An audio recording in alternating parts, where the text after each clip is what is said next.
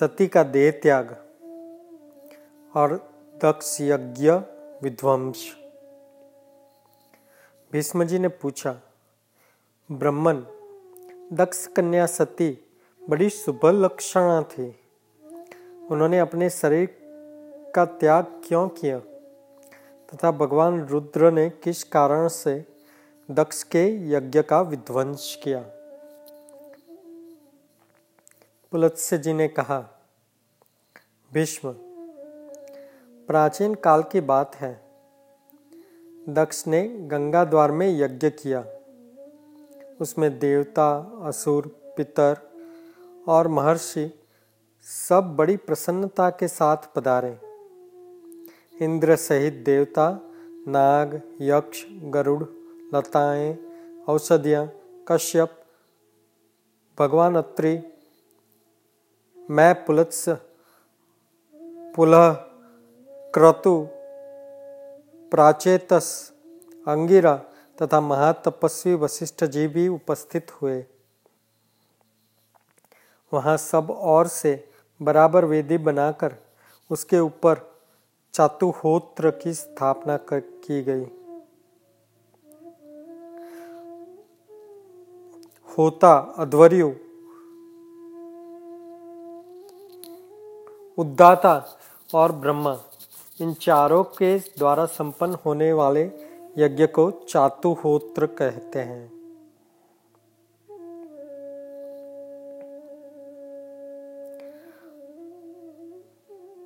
उस यज्ञ में महर्षि वशिष्ठ, होता, अंगिरा, अध्वर्यु, बृहस्पति उगदाता तथा नारद जी ब्रह्मा हुए।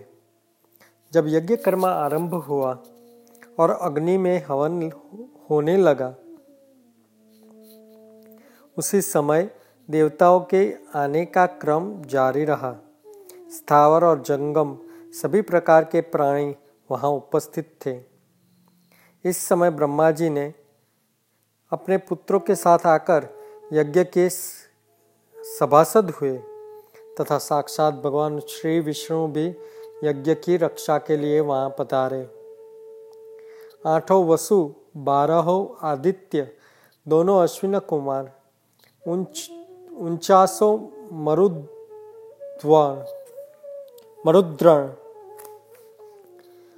तथा चौदहों मनु भी वहाँ पर आए थे। इस प्रकार यज्ञ होने लगा। अग्नि में आहुतियाँ पड़ने लगी। वहाँ भक्ष्य, भोज्य सामग्री का बहुत ही सुंदर और भारी ठाट बाट था। ऐश्वर्य की की पराकाष्ठा दिखाई दे रही थी।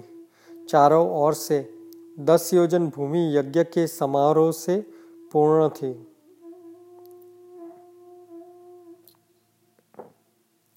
वहाँ एक विशाल वेदी बनाई गई थी जहाँ सब लोग एकत्रित हुए। सुबलक्षणा सती ने इन सारे आयोजनों को देखा और यज्ञ में आए हुए इंद्र आदि संपूर्ण देवताओं का लक्ष्य किया। इसके बाद वे अपने पिता से विनय युक्त वचन बोली। सती ने कहा, पिताजी, आपके यज्ञ में संपूर्ण देवता और ऋषि पधारे हैं। देवराज इंद्र अपनी पत्नी सची के साथ ऐरावत पर बैठकर आए हैं। पापियों का दमन करने वाले तथा धर्मात्माओं के रक्षक परम धर्मिष्ठ यमराज भी धुमोणा के साथ दृष्टिगोचर हो रहे हैं। जल जंतुओं के स्वामी वरुण देव अपनी पत्नी गौरी के साथ इस यज्ञ मंडप में सुशोभित है। यज्ञों के राजा कुबेर भी अपनी पत्नी के साथ आए हैं।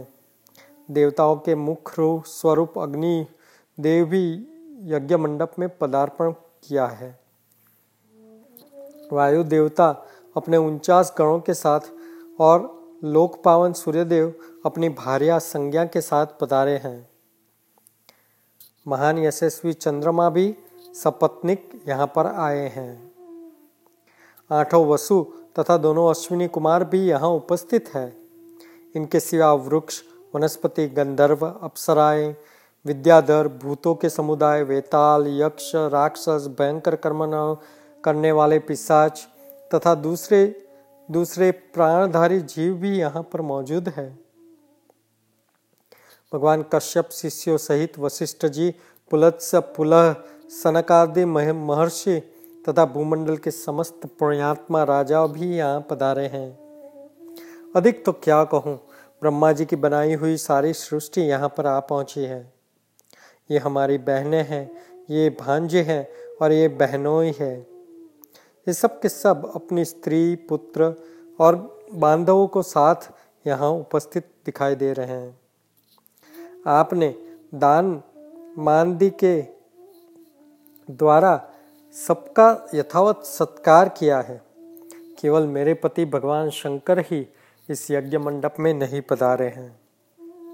उनके बिना यह सारा आयोजन मुझे सुना सुना सा लगता है। मैं समझती हूँ कि आपने मेरे पति को निमंत्रण नहीं किया है। निश्चय ही आप उन्हें भूल गए होंगे। इसका क्या कारण है, कृपया मुझे बताएं। पुलस्त्य जी कहते हैं, प्रजापति दक्ष ने सती के वचन सुने। सती उन्हें प्राणों से भी बढ़कर प्रिय थी। उन्होंने पति के स्नेह में डूबी हुई परम सौभाग्यवता पतिव्रता सती को गोद में बिठा दिया और गंभीर होकर कहा, बेटी सुनो, जिस कारण आज मैंने तुम्हारे पति को निमंत्रण नहीं दिया है वह सब मैं तुम्हें ठीक ठीक बता बताता हूँ।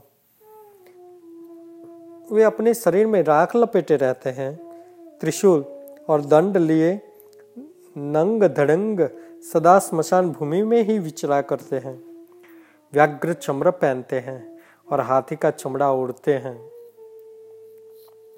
कंधे पर नरमुंडों की माला तथा हाथ में खटवंग है, यही उनके आभूषण हैं। वे नागराज वासुकी को यज्ञोपवीत के रूप में धारण करते हैं और उसी रूप में वे सदा पर पृथ्वी का भ्रमण करते हैं। इसके सिवा और भी बहुत से घृणित कार्य तुम्हारे पति देव करते हैं। यह सब मेरे लिए बहुत ही लज्जा की बात है। भला इन देवताओं के निकट वे कैसे अभद्र वेश में यहाँ पर बैठ सकते हैं। जैसा उनका वस्त्र है उसे पहनकर इस यज्ञ मंडप में आना योग्य नहीं है। बेटी, इन्हीं दोषों के कारण तथा लोक लज्जा के भय से मैंने उन्हें नहीं बुलाया है। जब यज्ञ समाप्त हो जाएगा तब मैं तुम्हारे पति को लेकर आऊँगा और त्रिलोक में सबसे बढ़ चढ़कर उनकी पूजा करूँगा। साथ ही तुम्हारा भी यथावत सत्कार करूँगा। अतः इसके लिए तुम्हें खेद या क्रोधित नहीं होना चाहिए। भीष्म, प्रजापति दक्ष के ऐसा कहने पर सती को बड़ा शोक हुआ। उनकी आंखें क्रोध से लाल हो गई। वे पिता की निंदा करती हुई बोली, तात, भगवान शंकर ही संपूर्ण जगत के स्वामी हैं। यही सबसे श्रेष्ठ माने गए हैं। समस्त देवताओं को जो ये उत्तम उत्तम स्थान प्राप्त हुए हैं, ये सब परम बुद्धिमान महादेव जी ने ही दिए हैं। भगवान शिव में जितने गुण हैं उनका पूर्ण पूर्णतया वर्णन करने में ब्रह्मा जी की जिह्वा भी समर्थ नहीं है। वे सबके धाता, धारण करने वाले हैं और विधाता, नियामक भी है। वे दिशाओं के पालक हैं। भगवान रुद्र के प्रसाद से ही इंद्र को स्वर्ग का आधिपत्य प्राप्त है। यही रुद्र में दैवत्व है। यदि ये सर्वत्र व्यापक और कल्याण स्वरूप है तो इस प्रकार सत्येक प्रभाव से शंकर जी आपके यज्ञ का विध्वंस कर डालेंगे। इतना कहकर सती योगस्थ हो गई। उन्होंने ध्यान लगाया और अपने ही शरीर से प्रकट हुई अग्नि द्वारा अपने आप को भस्म कर दिया। उस समय देवता, असुर, नाग, गंधर्व, गुह्यक बोलने लगे, यह क्या है, यह क्या, यह क्या, कहते ही रह गए। परंतु क्रोध में भरी हुई सती ने गंगा के तट पर अपना देह का त्याग कर दिया।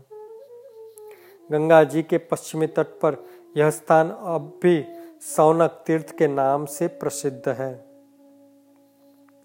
भगवान रुद्र ने जब ये समाचार सुना तब अपनी पत्नी की मृत्यु से उनको बड़ा दुख हुआ।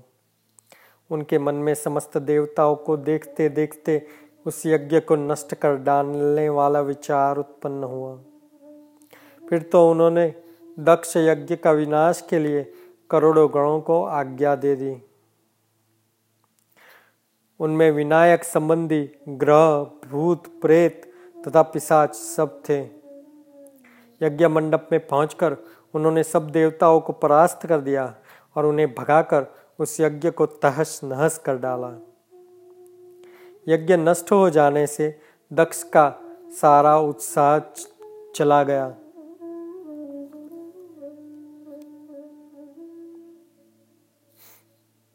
वे उद्योग शून्य होकर देवादिदेव पिनाक देव पिनाकधारी भगवान शिव से शिव के पास डरते डरते गए और दक्ष बोले, देव, मैं आपके प्रभाव को नहीं जानता था। आप देवताओं के प्रभु और ईश्वर हैं। इस जगत के अधीश्वर भी आप ही हैं। आपने संपूर्ण देवताओं को जीत लिया है। महेश्वर, अब मुझे मुझ पर कृपा करें और सब गणों को लौट जाने को बोलिए।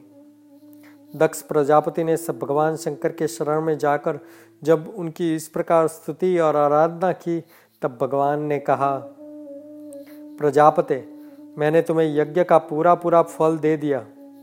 तुम अपनी संपूर्ण कामनाओं की सिद्धि के लिए यज्ञ का उत्तम फल प्राप्त करोगे। भगवान के ऐसे कहने पर दक्ष ने उन्हें प्रणाम किया और सब गण देखते देखते गणों के देखते देखते वे अपने निवास स्थान चले गए। उसी समय भगवान शिव अपनी पत्नी के वियोग में गंगा द्वार में ही जाकर रहने लगे। हाय, मेरी प्रिया कहाँ चली गई? इस प्रकार कहते हुए सदा सती के चिंतन में लगे रहते थे। तदंतर एक दिन देवर्षि नारद ने उनके समीप जाकर कहा, देवेश्वर, आपकी पत्नी सती देवी, जो आपको प्राण प्राणों के समान प्रिय थी, उस उनके उसके देह त्याग के पश्चात इस समय हिमवान की कन्या होकर प्रकट हुई है। मैना के गर्भ से उसका आविर्भाव हुआ है। वे लोक के तात्विक अर्थ को जानने वाली है। उन्होंने इस समय दूसरा शरीर धारण किया है। नारद जी की बात सुनकर माधव जी महादेव जी ध्यानस्थ हो गए। उन्होंने देखा कि सती ने अवतार ले लिया है। इससे उन्होंने अप, अपने आप को कृत कृत्य माना और स्वस्थचित्त होकर वो रहने लगे। फिर जब पार्वती देवी यौवनावस्था को प्राप्त हुई, तभी शिवजी ने पुनः उसके साथ विवाह का विचार किया। भीष्म, पूर्व काल में जिस प्रकार दक्ष का यज्ञ नष्ट हुआ था, उसका इस रूप में मैंने तुम्हें पूरा वर्णन किया है।